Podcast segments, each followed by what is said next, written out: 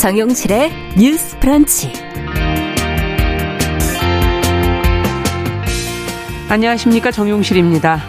스토킹 범죄를 예방하고 피해자 지원, 보호책을 강화하기 위한 스토킹 피해자 보호법이 이 법안 발의 8개월 만에 처리가 됐습니다. 자, 이 법이 시행이 되면 스토킹 처벌의 범위가 넓어진다고 하는데요. 자, 구체적으로 어떤 내용들이 담겨 있는지, 부족한 점은 없는지 같이 한번 살펴보겠습니다. 네, 하루 한 잔의 커피 이제는 기호가 아닌 필수처럼 여겨지는데요. 어, 그런데 앞으로 커피를 마실 수 없는 날이 올 수도 있다고 하죠. 급격한 기후 변화가 커피의 수확량에 큰 영향을 미치면서 멸종 가능성이 커지고 있기 때문인데요. 열대 고지대에서 자라는 커피와 기후 위기와의 관계, 자, 환경 코너에서 살펴보도록 하겠습니다. 자, 12월 29일 목요일 정용실의 뉴스 브런치 문을 엽니다.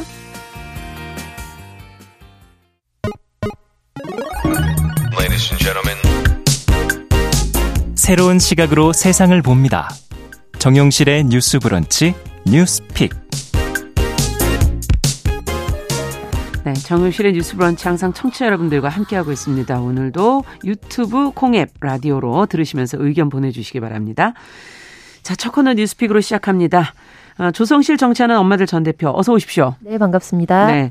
신보라 국민의힘 전 의원 오늘은 전화로 연결을 하겠습니다. 안녕하십니까? 네, 안녕하세요. 네.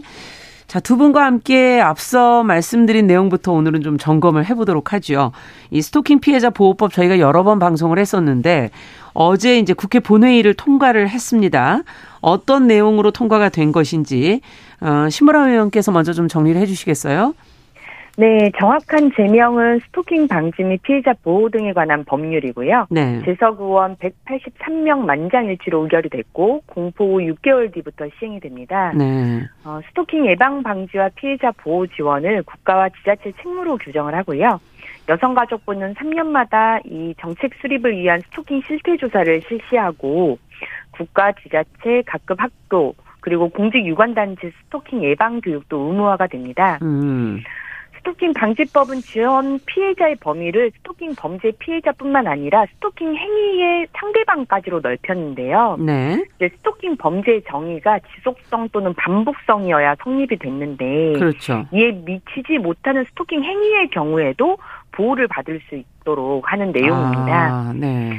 그리고 스토킹 범죄 행위를 당한 피해자들은 요청을 하면 근무지를 옮기거나 다른 피해자의 보호 조치도 받을 수가 있는데요. 예. 임시 고소 등의 주거를 포함해서 의료, 법률, 그다음에 취업, 취약 등의 지원을 받을 수 있는 법적 근거도 마련이 됐습니다. 음. 또한 어, 스토킹 피해 신고자에 대한 인사 조치나 임금 차별 등의 직장 내 불이익을 주는 것도 법적으로 금지가 되고요. 네.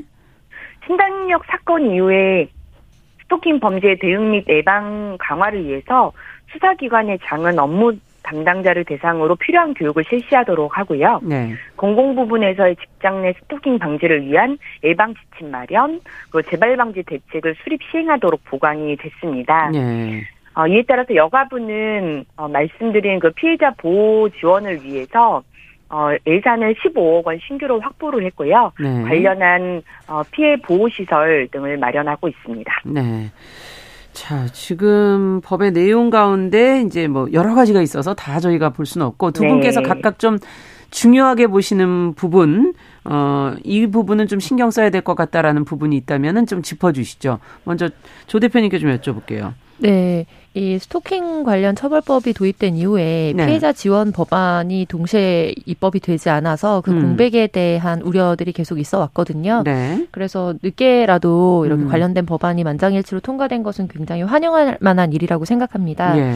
이제 다만 스토킹 실태 조사를 3년마다 한 번씩 하도록 하고 있는데 이 관련된 주체가 여성가족부 장관으로 되어 있습니다. 아. 그런데 현 정권에서는 여성가족부 폐지를 공식 입장으로 하고 있고 전철을 밟고 그렇죠. 있기 때문에 이게 관련해서 관련 업무들을 부서별로 쪼개서 가져가겠다는 아니거든요. 예. 근데 그렇게 됐을 때 이 스토킹 처벌 및 혹은 피해자 지원 관련 법안들이 제대로 자리를 잡기도 전에 그 위상이나 그러니까 역할이 축소되지는 않을지 그 음. 그 부분에 대한 이제 주목과 사후 조치들이 정확하게 필요해 보이고요. 네. 무엇보다 스토킹 예방 교육 관련된 부분에 대해서 근거 법안이 마련은 되었지만 음.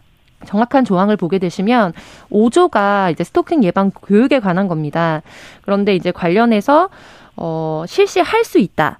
그래서 이제 관련한 예를 들면은 그런 뭐 경찰 조직이라든지 네. 담당자의 경우는 의무적으로 관련 교육을 이수하도록 하고 있습니다. 예. 그러나 국가기관, 지방자치단체, 초중등 교육법에 따른 각급 학교와 음. 대통령령으로 정하는 공공단체의 장은 스토킹의 예방과 방지를 위하여 필요한 교육을 실시할 수 있다라고 규정함으로 인해서 음. 이게 해야 한다와 있다는 굉장히 차이가 크거든요. 법적으로 크죠. 네, 그래서 관련된 예산도 지원할 수 있다라고 되어 있기 때문에 실질적으로 우리가 이 도입 자체에 대해서는 굉장히 환영하지만 음. 도입이 됐는데 왜 작동을 안 하나요?라고 해서 관련 자료들을 따져보다 보면 네. 근거 법안은 있지만 의무 규정이 아니었 강행 규정이 아니었기 때문에 네. 결과적으로 현장에서 작동되지 않는 경우가 비일비재합니다.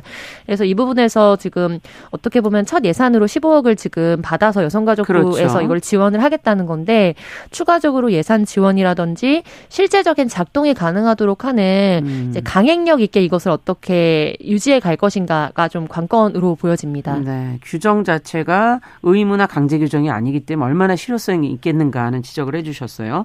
신부랑 의원께서는 어떤 점을 주목하셨어요? 네, 우선 이제 법안 자체를 보시면 이제 성폭력이나 성매매, 가정폭력 그 보호법 들이 가지고 있는 큰 틀의 조항들은 대부분 이제 반영이 됐습니다. 네. 국가 등의 책무, 그다음에 실태 조사 및 예방 교육, 그다음에 피해자 등에 대한 불이익 조치 금지, 피해자 지원 시설의 설치 및 업무 범위, 음. 그다음에 사법 경찰 관리 현장 출동 조사 이런 기본적인 조항들은 이제 다 포함이 되었고요. 네. 제가 좀 주목한 부분은 아까 설명 때도 말씀드리긴 했지만 스토킹 범죄 피해자뿐만이 아니라 행위의 상대자까지 포함해서 폭넓게 보호를 하게 됐다는 점. 네. 그래서 스토킹 범죄는 규정이 지속적으로 반복적으로 일어난 스토킹 행위 라고 음. 되어 있는데 스토, 실은 스토킹 행위는 한 번이라도 일어나도 행위잖아요. 스토킹이잖아요. 그렇죠. 음. 그런 어, 행위의 피해자들은 어, 그 법의 어떤 피해 보호의 범위 안에 들어오지 못했었거든요. 음. 그래서 이제 스토킹을 한 번이라도 인지하기만 하더라도 수사기관이나 피해자 보호시설 등의 신고만으로도 도움을 받을 수 있게 됐다는 점은 주목할 부분이고요. 네.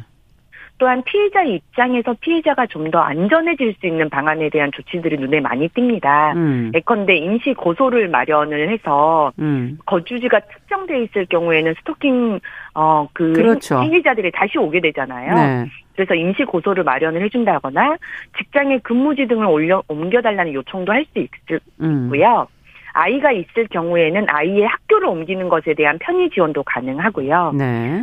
어, 직장을 옮기거나 뭐 근무지를 변경하는 데 따른 불이익 처우가 금지되어 있고 음. 만약 이걸 위반하게 될 경우에는 음. 어, 사업주에 대한 3년 이하의 징역 또는 3천만 원 이하의 벌금에 처하도록 되어 있습니다. 처벌을 하겠다. 법정형을 네. 네, 부과한 것이죠. 그래서 불이익 대우를 하지 않도록 보장하고 있다는 점도 중요하게 음.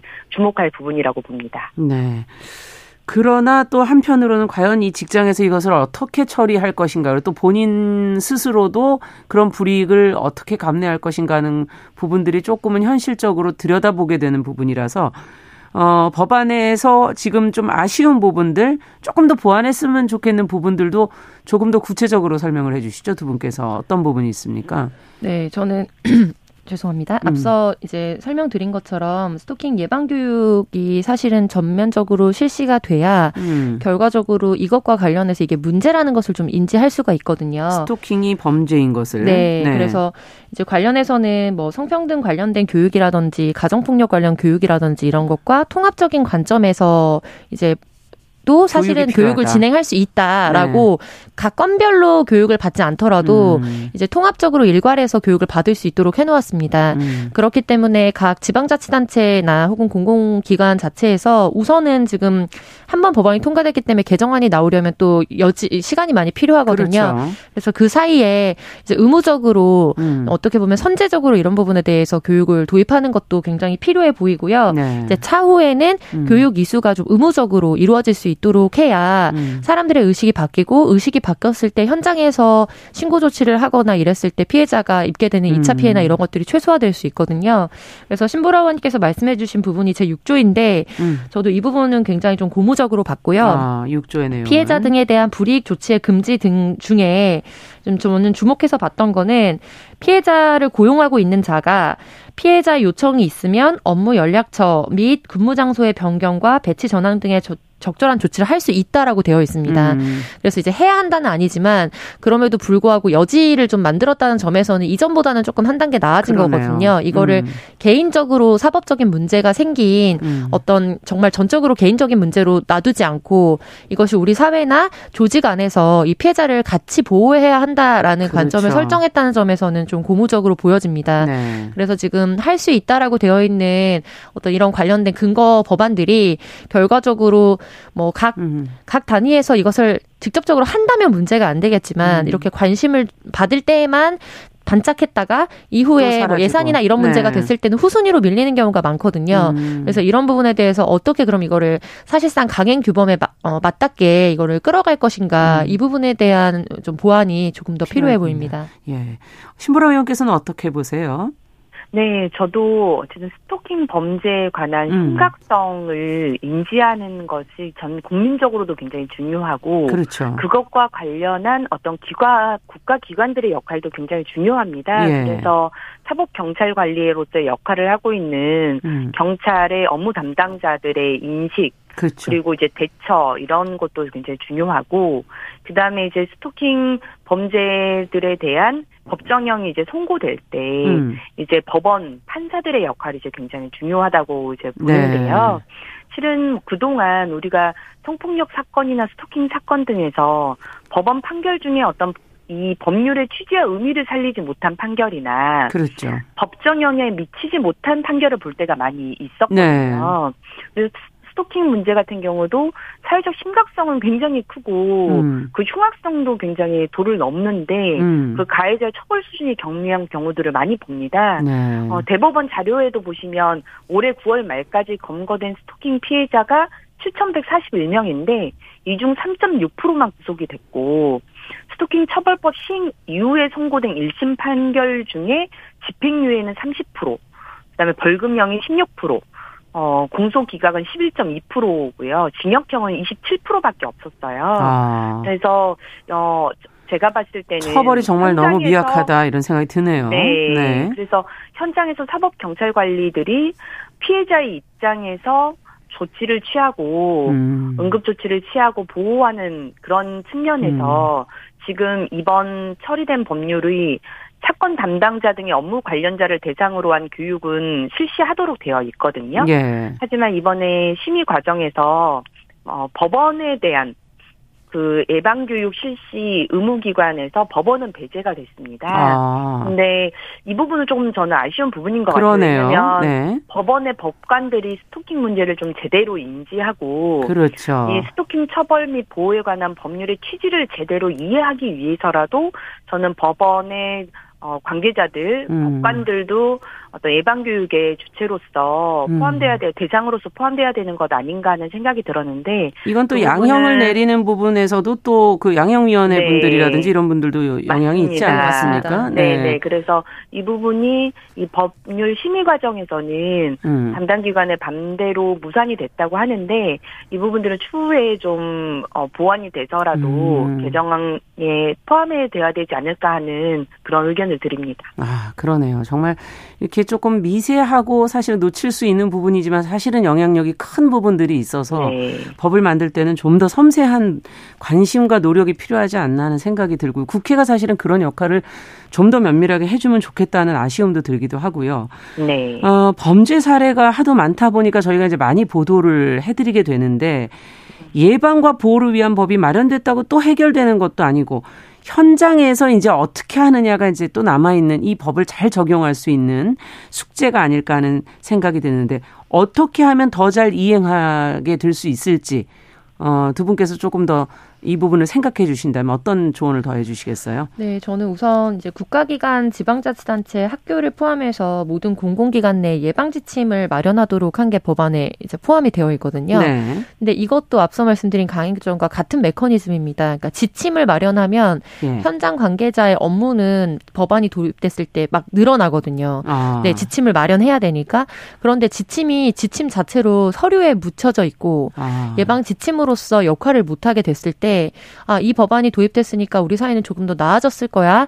라고 모두가 안일하게 생각하는 순간 사후에 음. 누가 뭐 살해를 당하고 이런 정말로 극악무도에서 모두가 충격을 받는 사건이 나고 그 이후에 다시 어떻게 보면은 어, 기자들이나 이런 관계자 시민단체에서 네, 자료 요구를 하면은 음. 지침이 그냥 정말 어떻게 보면 서류 칸에만 그대로 남겨져 있을 때가 되게 많거든요. 음. 그래서 이번 법안이 저는 굉장히 의미는 있었다고 보지만 음. 결과적으로 지침을 마련했을 때 각 지침이 어떻게 그 담당자들에게 혹은 거기에 구속 어, 구성되어 있는 구성원들에게 전달되게 할 것인가가 음. 이 법안에는 아직 명시되어 있지는 않습니다. 음. 그래서 학교를 대상으로 해서 예방 지침을 마련한다는 건 학교 구성원인 학생들 음. 그리고 교직원 이런 모든 구성원들에게 이러한 문제 의식을 정말 어떻게 보면 체화시키 지도록 하려고 하는 목적이잖아요. 예. 그런데 그 과정상의 어떤 매뉴얼이 없고 작동이 되지 않으면 예. 진짜 정말 무용지물이 되고 말거든요. 그럼요. 그리고 오히려 괜한 행정적 노드만 네, 주게 네. 되는 일이 되어서 이런 부분에 있어서 그러면은 그 중간을 어떻게 우리가 채울 음. 것인가에 대해서 이게 시행령이나 시행 지침단에서 더 세밀하게 우리가 보완을 해나가야 될 부분이라고 보고요. 예. 6개월 내에 시행이 되도록 되어 있는데 시간이 얼마 네, 남지가 않았어요. 네, 그 부분에 있어서 또 종합적으로 우리가 사후에 이 부분이 빠졌다라는 얘기가 음. 나오지 않도록 최대한 현장의 의견 청취나 이런 것들도 많이 들어야 할 것으로 보입니다. 그러면 이게 항상 법은 국회에서 이제 만들게 되는 네. 경우가 많고 네. 현실에서 이제 이 기관들이 수행을 할때 네. 그것을 모니터링하고 네. 그걸 하는 것은 어, 느 기관에서 이 역할을 해야 할 것인가? 그래서 저는 가장 음. 우려하는 부분은 사실 이제 스토킹 처벌법이나 피해자 지원 법안 이야말로 음. 여성가족부의 존재 의미를 가장 어, 여실히 음. 드러내주는 법안이거든요. 그러네요. 그런데 생각해 보시면 이제 부서 부처가 폐지될 것을 너무 목전에 두고 있고 음. 폐지 수순을 밟고 있는 상황에서 이 부처에서 시행령과 시행 지침 단위를 또 준비해야 되는 상황입니다. 음. 그래서 이게 어, 국민들에게 보여질 때 때에는 이제 국회에 이런 입법 성과가 있었다라고 보여지지만 사실 현장에서 이게 그렇죠. 지금 어디로 가야 될지 향방을 알지 못하는 상태에서 기존의 법안이나 시행령단이 준비되는 것과는 또, 또 다른 동력, 굉장히 부족한 동력이 될 수밖에 없는 국면에 우리가 놓여 네. 있거든요. 네. 그래서 그 부분에 있어서도 여성 관련 폭력이나 이 문제를 어떤 위상을 가지고 가져갈 것인지에 대해서 음. 계속해서 여가부 폐지를 철회하라는 시민사회 음. 요구들이 있고요. 이 부분에 있어서는 저는 분명히 우리가 주목해야 하는 사안이라고 보고 있습니다. 네. 이런 시행령과 지침으로 부족한 부분들을 채워야 하는데 현실에 적용할 수 있도록 네, 그거를 능력이 부족한 상황이죠. 과연 어떻게 수행해 나갈 수 있을까? 이제 모든 법을 만들고 그걸 시행하는 데 있어서 항상 중요한 부분인 거군요. 자, 그러면 신보라 의원께서도 또 어떻게 해야 될까요? 네, 우선은 어 관련한 시행령을 준비하는 것도 중요하지만 네. 그리고 그것들을 현실적으로 잘 적용해내기 위해서는 예산 문제가 실은 굉장히 중요한데 네. 이번에 이제 보호시설과 같은 어, 것들을 준비하기 위한 예산이 한 7% 정도 증액이 되기는 했습니다만 예. 이제 여성폭력과 관련한 피해자 보호시설에 비해서는 음. 어, 여전히 조금 어, 시작 단계가 굉장히 좀 미약한 수준이기 때문에 음. 관련해서 빠르게 확대될 수 있도록 예산 증액이 많이 필요할 것으로 보이고요. 네. 그다음에 두 번째로는 아무래도 이게 신당력 사건이 있은 이후에 이제 폭발적으로 그렇죠. 피해자 보호 법률이 필요하다는 인식이 어, 더 커졌죠. 다시 의제화됐고 네. 그렇게 함으로써 이 법률이 통과되어서인지 이 신당력 사건이 공공부문에서 일어난 사건이잖아요. 음. 네. 그런 특수성이 있어서 공공부문에 대한 스토킹 예방 교육 부분이 많이 강화가 됐어요. 아. 근데 사실 스토킹이라는 게 공공 민간 부분을 가리지 않잖아요. 그렇죠. 이게 어디에 영역이 있습니까? 예. 네. 그래서 전반적인 분야에서 좀 강화된 예방 교육 조치가 필요한 것 아니냐라고 하는 음. 좀 생각을 더 갖게 되고요. 수사기관의 역할이 무엇보다 저는 중요하다고 생각을 하는데 음. 지금 어 어쨌든 스토킹 행위가 발생하게 되면 그에 따른 신고에서 즉각적이고 적극적인 개입 그리고 음. 또 성인지 감수성을 갖춘 수사관의 파견 또한 굉장히 중요합니다. 그럼요. 왜냐하면 그 현장에서 적절히 피의자와 가해자를 빠르게 음. 분리하고 네. 혹은 몇 개의 조치들을 취할 수 있는데 긴급 음. 응급 조치를 취할 건지 잠정 조치를 취할 것인지 이런 것에 대한 판단이 사법 경찰 관리에게 거의 위임되어 있거든요. 예. 그래서 피의자가 가장 안전할 수 있는 방법에 대해서 제대로 적시에 판단할 수 있도록 하는 음. 그 수사관들에 대한 교육과 성인지 감수성 훈련 음. 이런 것들이 또 제대로 이행될 수 있도록 했으면 좋겠습니다. 네, 현장에 적용되는 데는 그 한 사람 한 사람의 의식과 네. 인식과 교육이 어떻게 돼 있느냐가 상당히 중요하다는 얘기를 또 지적을 해주셨습니다. 자, 앞으로 저희가 6개월 남아 있으니까 이제 시행되기 전까지 어떻게 보완이 또 필요할지 조금 더 얘기를 또 해보도록 하죠. 네. 자, 두 번째 뉴스로 가보겠습니다. 어, 서울 동대문구가 무료급식소 측의 무허가 시설을 증축했다면서 지금 이제 결론이 났군요. 이 뉴스를 저희가 전해드린 지가 꽤 된 것 같은데 2억 8천여만 원의 건축 이행 강제금을 부과를 했다고 합니다. 자, 어떻게 돼서 이런 상황까지 가게 된 것인지 자, 조 대표님께서 좀 정리를 해주시면 네. 저희가 이 문제를 한번 좀 들여다보죠. 네, 수십 년간 노숙인 이제 식사 제공 사역을 해온 것으로 알려져 있는 네. 다일복지재단과 또 동대문 구청 간에 큰 갈등이 일고 있어서 주목을 받고 있습니다. 네. 이 관련된 거는 전 구청장과의 사이에서부터 시작되는데요. 어. 이게 아무래도 공공에서 미처 하지 못하는 영역에 대한 사회복지를 계속해서 수십 년간 감당해 음. 왔기 때문에 관련된 이제 증축과 관련해서 전 구청장이 공개 증축 지시를 내렸고 음. 관련해서 구청 공무원들이 묵인했기 때문에 이러한 행정 행위에 기반해서 증축을 했다. 음. 그리고 실질적으로 지금 방문하시는 분들을 수용하기 위해선 증축이 불가피했다는 것이 다일 복지재단 측의 주장인데 네. 이와 관련해서 새로 이제 부임하게 된 어, 구청장의 경우에는 음. 이것이 무단 증축에 해당한다라고 음. 하면서 관련해서 건축물 시정 명령을 내리고 강제 철거를 하겠다는 의지를 내비친 바 있었 습니다. 아, 예. 예, 그런데 결과적으로 바로 철거할 수는 없기 때문에 내년 1월 11일까지 약 3억이 좀 못 미치는 2억 8,300만 원 정도의 이행 강제금을 내도록 하고 있고요. 음. 이와 관련해서 그럼 그, 강제 철거는 안 한다는 얘기인가요? 네, 우선은 예, 이행 강제금을 내라고 하고 있고 예. 관련해서 이행 강제금을 내기에 경제적으로 좀 부담하기 어려운 금액이기 때문에 예. 이와 관련된 논란은 계속해서 좀 지속될 것으로 보이는데요. 관련해서 이제 어 이 수면 아래에는 사실 대규모의 아파트 단지가 또 들어설 예정이기 때문에 근처에. 네, 이와 관련해 민원들이 뭐 천여 건 아. 이상 접수되었다는 것으로 보도가 또 되고 있고 예. 관련해서 또 복지재단 측에서는 그렇다면은 우리가 이런 문제들을 당장 이 지역에서 없앤다고 해서 노숙인의 문제나 우리 사회에 어두우면 사라지지 않는다. 음. 그리고 이와 관련해 계속 시와 구와 또 협력해서 해왔던 사역이기 때문에 이 부분에 네. 대해서 건설적인 좀 대화와 전향적 조치가 필요하다라고 주장하고 있는 상황입니다. 아 그렇군요. 바퍼 무료 급식 시설은 아마 많은 분들이 오랜 세월 해왔기 때문에 좀 알고 계시는 분들이 많으실 것 같고. 존재의 의미를 아마 다들 알고 계실 것 같은데 그동안에는 사실 뭐 불법성 여부를 떠나서 서울시하고 구청이 이제 용인하는 태도를 취해 오다가 네. 이제 그 최근 1년 사이에 이제 인근 지역 주민과 또 준공을 지금 앞둔 그 근처 아파트 주민들이 이전 요구를 한 것이 이제 누적이 네. 돼서 구청에서는 이 문제를 가지고 이제 나서기로 했다라는 네. 것이 이제 얘기인데 어, 어떻게 봐야 될까요? 이 문제를. 어, 어떤 문제부터 좀 들여다볼까요? 어, 먼저 신보라 의원께 좀 여쭤볼까요?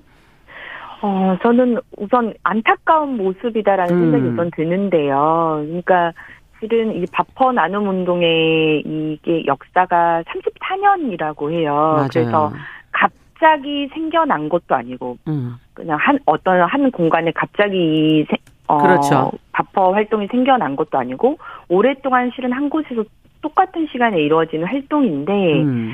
사실 이렇게 갈등이 불거진 건 인근의 이제 초고층 아파트들이 들어서고 네. 어한 것에 대한 민원 제기들이 짙어지면서 음. 이런 갈등이 벌어진 거다. 그래서 음.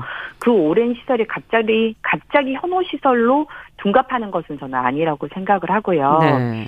어, 지금 이제 주변에서의 문제 제기는 이 재단의 지금 건물이 불법 중축을 하고 있다. 음. 어, 라고 하면서 문제 제기를 하는 거지만 사실 불법 중축을 했으니 그걸 철거하면 이 문제가 해결되는 게 아니라 그렇죠. 본질적인 것은 그냥 이전을 하라는 요구예요. 그러네요. 예, 이전 요구군요, 결국은. 네, 이거는 어 이것이 불법이기 때문에 그 알겠습니다. 가건물을 철거만 하면 문제가 해결되는 성격이 아니고 사실은 알겠습니다. 빠르게 이전을 하기 위해서 문제제기를 네. 하는 거다. 잠시 네. 후에 저희가 조금 더 얘기를 들을게요. 11시 30분부터는 해당 지역 방송 보내드립니다. 뉴스픽 이어갑니다.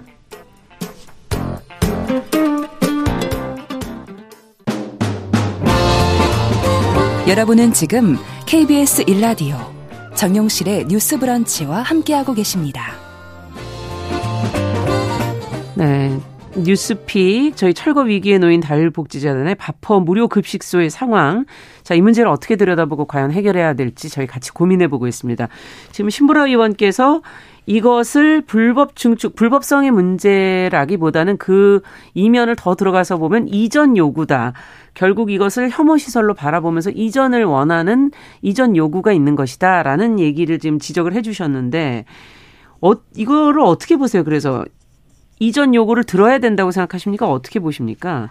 아니요, 저는 예. 왜냐하면 제가 이 역사가 오래됐다는 말씀을 드리는 음. 이유는 그 전에도 그렇죠. 문제가 됐던 것이라면 그 문제를 풀어갈 방법으로 찾았을 텐데 예. 사실 34년간 한 공간에서 진행이 됐고 음. 그리고 지금 있는 각 건물은 서울시 음. 부지로부터 또 받아서 그 가건물을 올린 거예요. 서울시가 부지를 제공한 거군요. 네, 시유지입니다. 네. 네. 그래서 서울시의 부지를 제공을 사실상 받아서 가건물을 올렸고 거기에 이제 다시 중축을 하는 과정에서 지금 음. 문제가 불거진 거라서 음. 서울시와의 협의 문제도 좀 걸려 있습니다. 아. 근데 사실 가건물 자체도 저는 어 안정성이나 화재 등 위험이라고 하는 측면에서 안정적인 건축물은 아니다. 그러네요. 그래서 음. 본질적으로는 음. 어 이분들의 선의로 시작한 일들이 제대로 좀 진행이 되기 위해서는 음. 사실 요새 여러 지자체와 시에서 어 이런 사회적 공익을 위해 활동하는 단체들이나 기관들에 대해서는 네. 그 무상으로 부지나 아니면 공간들을 임대해주는 일들이 굉장히 많거든요. 그래요. 네. 그런 방법으로 일을 어, 원만하게 해결할 수 있는 방법은 없는 것인가? 음. 어떤 이런 대안들을 놓고 음. 3자의 협의들을 원만하게 좀 이행을 하는 방법이 좋지 않을까 하는 음. 생각이 들었습니다. 네. 조 대표님께서는 어떻게 보십니까? 네, 앞서 이제 말씀해주신 것처럼 이게 2002년도에 음. 서울시가 시유지에 가건물을 세워주면서 네. 실내 배식을 시작했고 그 전에 이제 1980년대부터 사실상 이 사역이 계속 지속이 되어 그렇죠. 왔거든요. 네. 그리고 이제 2009년도에 어, 하수관로 공사의 일을 시작하게 된 서울시가 이제 시유지의 기존 건물을 철거하고 다시 새 건물을 지어줬기 때문에 아. 결과적으로 이게 다일복지재단이 갖고 있는 땅 위에서 자체 건물로 진행을 하고 있는 게 아니고 시유지 위에서 음. 시가 세워주기도 하고 그 부분에 또 일부는 복지재단이 음. 증축하기도 한 형태로 구성이 되어 있습니다. 네. 그래서 이 논란이 되었을 때도 동대문구가 복지재단과 시 쪽에 양쪽에 다, 다 네, 다 이행강제금을 부과하겠다라고 네. 이야기를 했던 상황이고요. 그러니까 전년도 같은 경우에는 또 오세훈 시장과 이 복지재단 간에 음. 상호 간의 논란이 되면서 음. 그럼 이 부분에 대해서 최대한 불법 증축하는 거는 최소화를 하고 음. 어, 나중에 기부 채납 기부, 기부 채납을 하겠다. 그러니까 시에게 다시 환원을 하겠다라는 거죠. 음. 그래서 이렇게 합의를 한 다음에 일단락이 됐었거든요. 네. 그런데 이제 동대문 구화의 문제가 남아 있는 상황인 겁니다. 시하고의 문제는 조금 일단락이 됐는데 네. 또 동대문 구하고의 문제가 남아 네, 있다. 네, 맞습니다.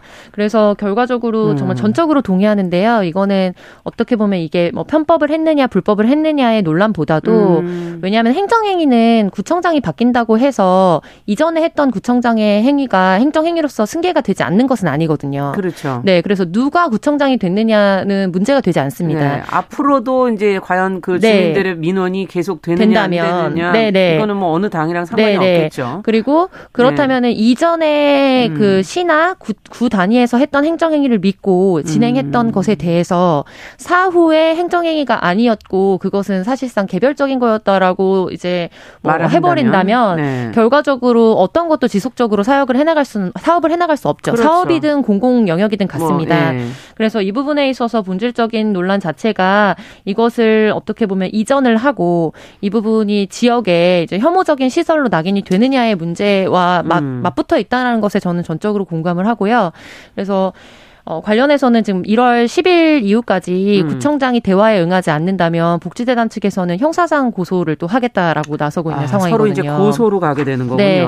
그래서 법정으로 가져가서 이것과 관련된 논란이 계속될 아. 것으로 보이고 그렇게 되면 또 행정소송이나 이런 부분으로까지 비, 또 음, 비화될 네. 어, 전망으로 보입니다. 자, 소송이 네. 시작이 되면 사실 대화가 점점 더 어려워지는데 네. 지금 서울시 동대문구청 그리고 바퍼 3자 간의 일단 서로 간에 뭔가가 대화를 통해서 이 문제를 좀 풀어가야 되지 않을까. 아까 신무라 의원께서도 여러 가지 다른 방법들을 통해 좀 풀어야 되지 않겠느냐라고 얘기를 해주셨어요. 풀어갈 방법을 그러면 두 분께서는 어떻게 보시는지 신무라 의원께 먼저 좀 여쭤볼까요?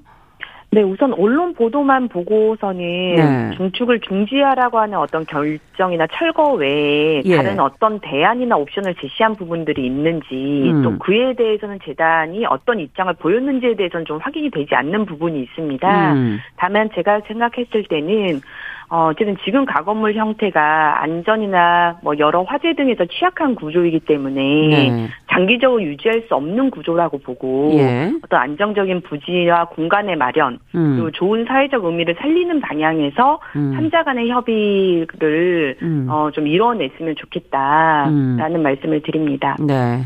어떻게 보세요, 조 대표님께서? 저는 역사적 유산으로 보일 수 있다고 생각하거든요. 음. 왜냐하면 이게 뭐 몇 년 진행된 것도 아니고 수십 년에 걸친 거기 때문에 그렇죠. 그래서 동대문구 음. 지역분들과 음. 이 지역에 어떻게 상생할 수 있을 것인가에 대해서 이것을 거점으로서 어떻게 그렇다면 음. 같이 이것을 살려나갈, 어, 살려나갈 것인가에 네. 대한 음. 생산적인 대화가 필요한데 그러기 위해서는 어, 구청장이 가운데서 그 역할을 해나갈 필요가 있다고 음. 봅니다. 일방적으로 민원이 지금 1,300건 이상 접수됐기 때문에 네. 원론적으로 할 수밖에 없다라고 이야기하기 하기에는 또 어떤 면에서 그것은 굉장히 정치적 행위로서만 부각되거든요. 음. 네. 그래서 이것을 중재하면서 그렇다면 이게 상생하는 동대문구의 이미지를 가져가면서 음. 결과적으로 서로 문제적인 부분은 최소화할 수 있는 여지에 대화의 장을 마련해야 되는데 지금은 대화의 장이 열리지 않아서 형사고소를 하겠다라고까지 음. 치닫고 있기 때문에 우선은 대화가 시작되지 않나. 대화가 먼저 시작이 돼야 된다. 과연 이런 노숙인의 그, 어, 식사라든지 이런 문제 는 누가 해야 할 일인가 하는 생각도 한번 해보게 돼서 어, 한번 근본적인 고민부터 좀 필요한 때가 아닌가 싶습니다. 1732번님께서 20년 전에 신혼여행 다녀오자마자 바퍼에 쌀한 가마니 사드렸던 기억이 난다고 하시면서 음. 고향 청량리에 필요한 장소가 아닐까 이런 의견을 주시기도 했네요. 자, 오늘 두 분 말씀은 여기까지 듣겠습니다. 뉴스픽 신보라 국민의힘 전 의원 조성실 정치하는 엄마들 전 대표 두 분과 함께 했습니다. 말씀 잘 들었습니다. 감사합니다. 감사합니다. 감사합니다. 남성의 입장에서 여성의 입장을 이해하는 그래서 사실 이 역지사지의 태도가 한국 사회로 지금 필요한 것이 아닌가. 그 어떤 사람들은 삼루에서 태어났으면서 자신이 삼루타를 친 것처럼 생각하며 살아간다라는 음. 말이 있어요. 해충이다, 이충이다 이거는 네. 순전히 사람의 아. 그 잣대로 이야기를 하는 거예요. 음. 곤충이 우리 사람보다 몇 억 년 먼저 지구에 나왔거든요. 세상을 보는 따뜻한 시선. 정용실의 뉴스 브런치. 네, 정용실의 뉴스 브런치 듣고 계신 지금 시각 11시 38분입니다. 필환경 시대를 맞아서 저희가 기후변화와 관련된 이슈들 살펴보는 시간이죠. 환경하자. 서울환경연합의 김자연 활동가 전화 연결돼 있습니다. 안녕하세요. 네, 안녕하세요. 아니, 제가 앞서도 이 추운 날씨에 저희가 따뜻한 커피 한 잔을 마시면서 하루를 시작하는데, 켜, 커피가 멸종된다는 그런 얘기를, 어, 저희가 전해드렸어요. 오늘 그 얘기 해보자고 그러셨어요. 네, 현대인들의 몸에는 피 대신 커피가 흐른다는 우스갯소리가 있을 정도로 네. 네. 커피를 좋아하는 사람들은 정말 많습니다. 네. 한국인의 경우 하 1인당 연간 약 420잔의 야. 커피를 소비한다고 하는데요. 한 연구 결과에 따르면 2080년경 커피가 멸종된다고 합니다. 와. 뭐 심지어 스타벅스 회장도 잘못하면 인류가 모닝커피를 즐길 수 없어질지 모른다고 말했다고 하는데요. 커피의 멸종 위기 원인은 또다시 기후 위기입니다. 아, 모닝 커피를 즐길 수 없다. 뭐 해야 되나 아침에 뭘 마셔야 되나 이런 생각이 드는데 자, 기후 위기와 커피가 무슨 상관이 있다는 겁니까? 어, 네. 그걸 먼저 알아보기 위해서는 어떤 과정을 거쳐서 우리 손에 오게 되는지를 먼저 보면 좀 좋을 것 같은데요. 네. 일단 서늘한 열대 고지대의 커피 생산지에서 커피나무를 심고 기릅니다. 예. 나무에서 빨간색을 띤 커피 열매가 열리면 그 열매를 가공해서 생두가 만들어지고 네. 그 생두에 여러 가지 방법으로 열을 가하면 우리가 알고 있는 원두가 생산됩니다. 음. 마지막으로 이 원두를 분쇄해서 뭐 내리는 방식 등으로 우리가 마시는 커피가 만들어지는 거죠. 네. 커피 생산 지역의 문제인 건가요, 그러면? 어, 정확합니다. 커피 나무가 잘 자라기 위해서는 말씀드린 대로 서늘한 열대 고지대, 의 온도가 매우 아. 중요한 역할을 합니다.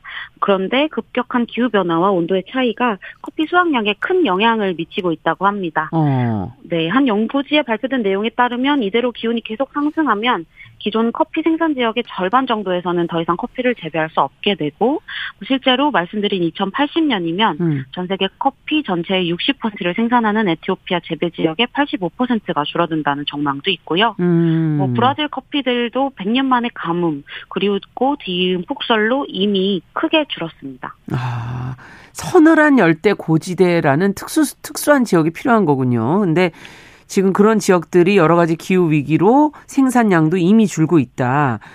커피 네, 기업은 그러면 어떻게 되는 건가요? 어, 기온 변화에 강한 커피 품종을 개발하거나 커피 재배지를 옮기는 등의 시도를 하고 있고요. 뭐 커피나무 옆에 다른 나무를 함께 심어서 그늘을 만들어주거나 아. 하는 방식으로 대응하고 있다고 합니다. 뭐 하지만 우리가 커피를 마시게 되는 과정 속 여러 다른 요인들도 지구 온난화를 촉진시키기는 마찬가지입니다. 예를 들어서 커피 1kg를 재배해서 영국에 수출하는 과정에서 평균 약 16kg의 탄소를 배출한다고 하는데요. 네. 뭐 생산뿐 아니라 소비의 단계를 지속 가능한 방식으로 바꾸는 근본적인 해결을 위한 대응이 필요한 상황입니다. 아, 참 지금 너무 커피를 손쉽게 마시고 있구나 이런 생각 갑자기 드는데 이게 이제 당연하지 않겠군요. 네, 맞습니다. 커피 한 컵에는 그만큼의 기후위기도 한 컵 담겨 있다고 생각해 보시는 건 어떨까요? 말씀하신 대로 커피는 사실 당연히 누릴 수 있는 게 절대 아니기 때문입니다. 음. 뭐, 단순한 편리를 위해서 지구는 지금도 오염되고 있고 뜨거워지고 있으니까요. 커피를 마시는 사람 수만큼의 사람들이 기후위기 대응에 함께 한다면 지구를 보존하는 일은 그렇게 어려운 일이 아닐 것 같습니다. 네, 맞는 말씀이네요. 네. 자, 오늘이 저희 마지막 시간이잖아요. 환경하자. 너무 네, 아쉬운데 끝으로 인사 아, 말씀 한 말씀 해주시죠. 네, 뭐 지금까지도 잘해 오셨겠지만 앞으로도 새해에도 지구 음. 지키기 함께 잘 부탁드리고 어, 환경하자 말고도 다른 환경 이슈에도 많은 관심 가져주시길 부탁드리겠습니다. 네, 아 저희도 아쉬워요. 서울 환경연합의 지금 김자연 활동가와 환경하자 저희가 오늘은 이제 기후 변화로 인한 커피 산업의 위기 살펴봤는데 환경하자의 마지막 시간이고 환경 코너가 끝났다고 저희가 환경 문제 관심을 끄는 것이 아니라는 것도 잊지 마시기 바랍니다. 앞으로도 관련된 뉴스는 꾸준히 전해드리겠습니다. 김자연 활동가 바쁘신데 그동안 수고하셨습니다. 감사합니다. 감사합니다.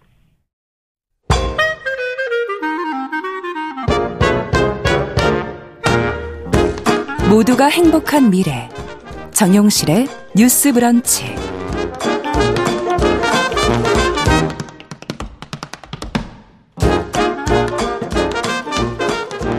네, 정용실의 뉴스 브런치 듣고 계신 지금 시각 11시 43분 향해 가고 있습니다.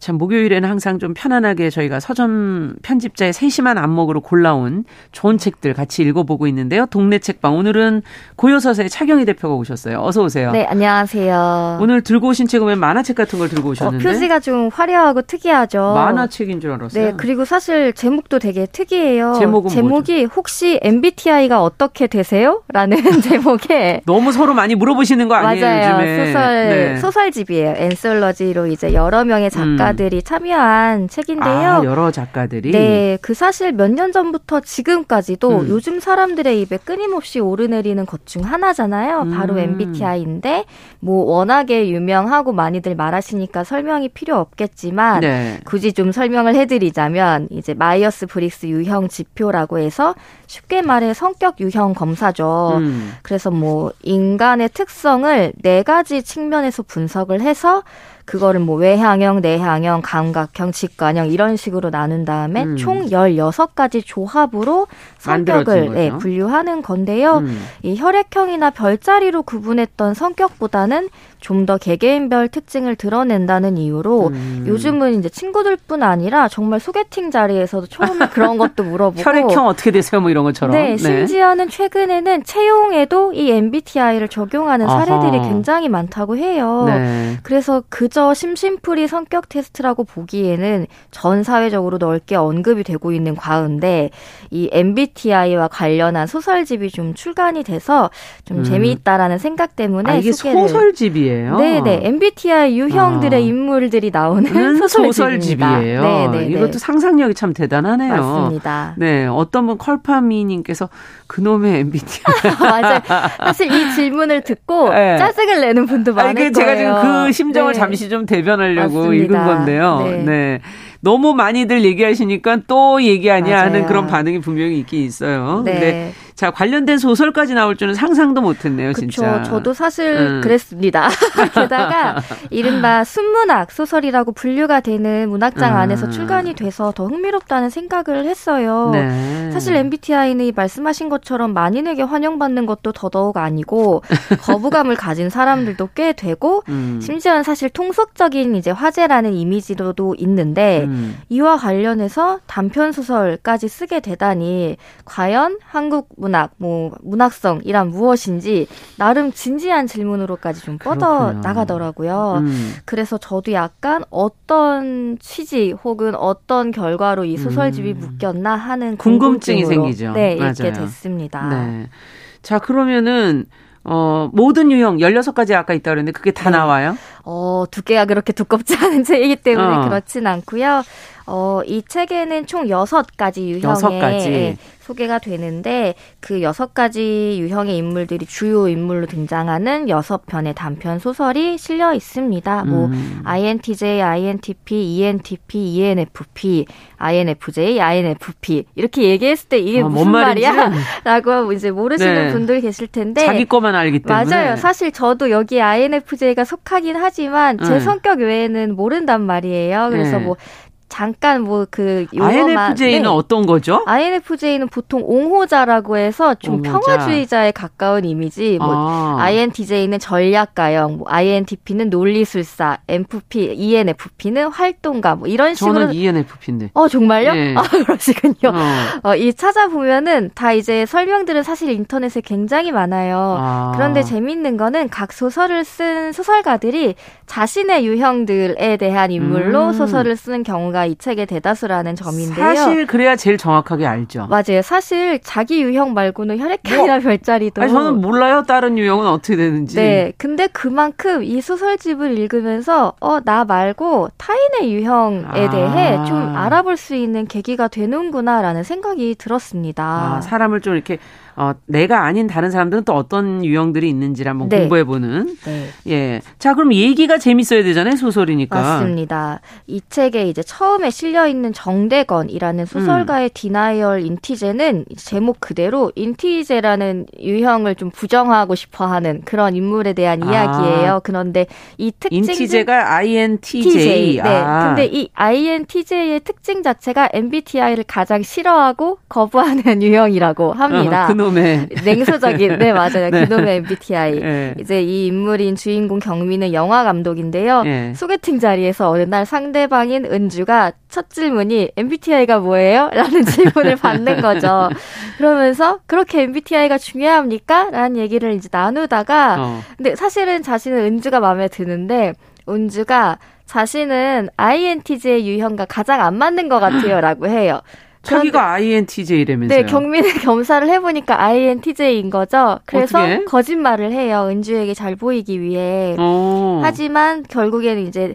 만남을 거듭하면서 그놈의 MBTI에 대해 이야기를 하다가 결국에 자신의 부정적인 인식이 드러나고 음. 결국 은주가 역시 안 맞아요 하고서는 이제 헤어지게 되는 그런 해프닝이 아. 담겨 있기도 하고 오래전 이제 헤어진 연인도 등장을 하는데 그 사람은 오히려 자신과 너무나 닮아 있는. 그러니까 음. 사실상 그 친구도 MBTI 검사를 하고 하진 않았고 음. 그런 거 싫어라고 얘기했지만 결국 자, 비슷한 거네요. 네, 같은 유형이라는 확신을 갖는 그런 인물의 이야기가 대비가 되면서 우리가 누군가를 만날 때 전혀 반대인 사람에게 끌리는 게 맞는지 혹은 비슷한 사람과 아. 더잘 지낼 수 있는 게 맞는지. 야, 이건 참 어려운 숙제예요. 네, 원래 여... 끌리기는 반대가 끌릴 경우가 맞습니다. 많은데 네. 살 때는 힘들죠. 그렇죠. 그래서 네. 오랫동안 헤어져 있었음에도 그 전 연인을 만났을 때 느껴지는 편안함 같은 그렇죠. 것도 다루어지면서 물론 이 수설은 어느 쪽이 더 좋다라는 답을 내려주지는 아, 않아요. 네. 그런데 이런 식으로 MBTI를 둘러싼 요즘 이 음. 이야기와 가장 현실적으로 맞닿은 부분들을 다루고 있기도 합니다. 네.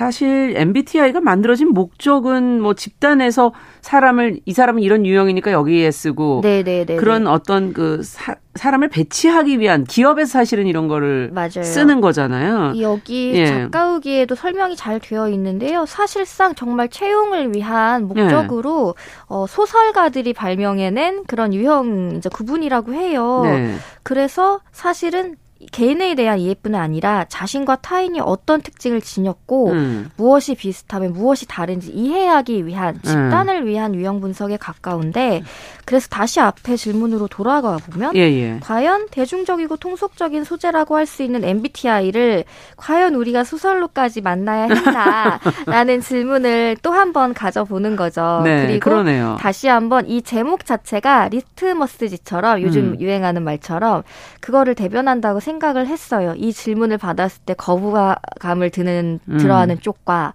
반갑게 자신의 유형을 밝히고 음. 타인에게 또 어, 당신은 무슨 유형인가요? 물어보는 음. 사람으로 나뉠 것 같은데, 음. 사실 누군가는, 저도 여기에 속하긴 하지만, 하나의 유형 안에서 자신이 재단당할까봐 그렇죠. 싫어하는. 네. 왜냐면, 이도 있고, 아이도 있고, 맞아요. 그런 사람도 있고. 경계에 있는 예. 경우도 있고, 근데 너무 틀지어 생각하는 맞아요. 거 아니야? 라는 음. 생각도 할 수 있는데, 사실 문학이라는 게 결국 인간에 대한 탐구를 지향한다는 음, 그렇죠. 점에서는, 그리고 이 소설을 읽어 보면은 그런 부분에서 납득이 되는 거죠. 음. 아, 사람들이 왜 MBTI에 열광하거나 반감을 드러내는지 음. 우리 시대의 사람들이 그만큼 자기와 타인에 대해 알고, 알고 싶은데 싶다. 알질 못하는 상황이다. 네, 여기 소설집 안에도 제목이 알고 싶은 마음이란 소설도 있어요. 아. 그 마음으로 우리가 혹시 이러진 않나라는 생각을 하게 됩니다. 그러네요. 네.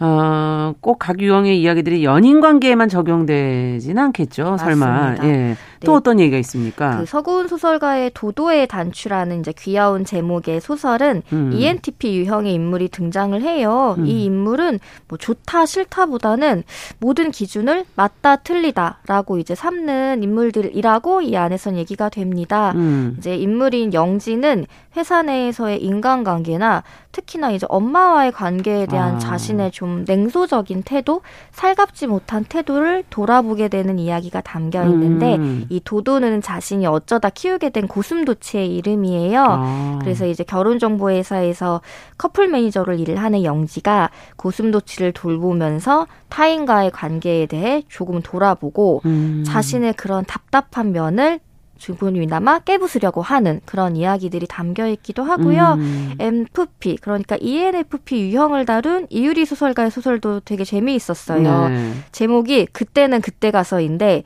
이게 바로 MFP 유형을 좀 대변하시는 거죠. 그런 제목이라고 생각이 들었어요. 네. 주로 MFP는 자신이 흥미 있는 걸 가장 강렬하게 맞아요. 좇는 유형으로 알려져 있는데 한 번 꽂히면 굉장히 열심히 어, 하지만 맞습니다. 흥미를 좀 잃기도 하고 자주 잃어요. 네.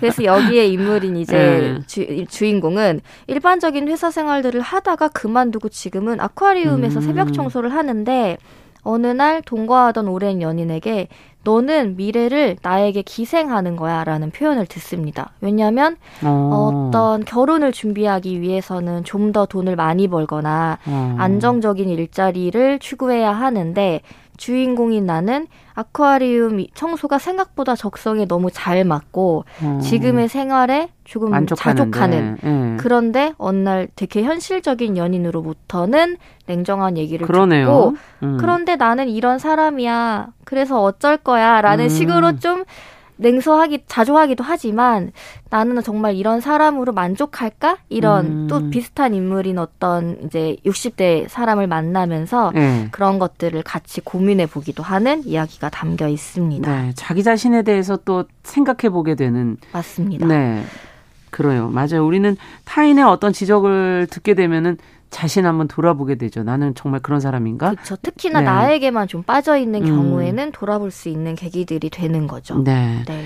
정말 유형을 이렇게 다 떼어놓고 읽더라도 우리가 정말 서로 얼마나 다른 가치관을 지니면서 네. 각자가 살아가고 있는지는 사실 소설 속에서 늘 보여주고 있죠. 네, 사실 네. 그래서 이 소설을 굳이 MBTI 소설이라고 하지 않더라도 음. 우리가 각 소설에 실려 있는 인물들을 굉장히 그 개성이 뚜렷한 인물들을 그렇죠. 읽어내면서 아 소설이란 우리가 우리한테 이렇게 다양한 사람들의 삶을 음. 보여준다라는 거를 좀 다시금 깨닫게 하는 면이 있습니다. 음. 네.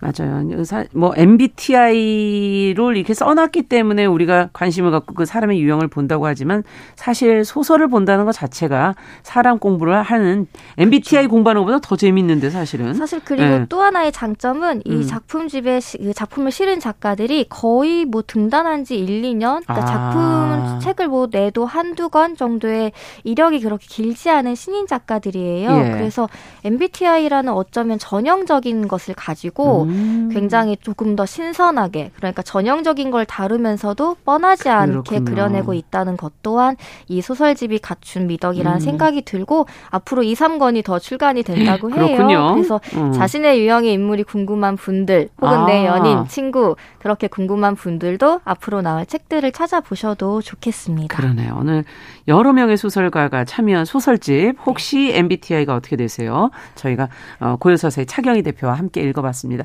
말씀 잘 들었습니다. 네, 감사합니다. 자, 정용실의 뉴스 브런치 12월 29일 목요일 순서 이제 마칠 시간이 됐네요. 옥상 달빛에 수고했어 오늘도 들으면서 이 시간 마무리하도록 하겠습니다. 저는 어김없이 내일 11시 5분에 다시 뵙겠습니다. 안녕히 계십시오. 세상 사람들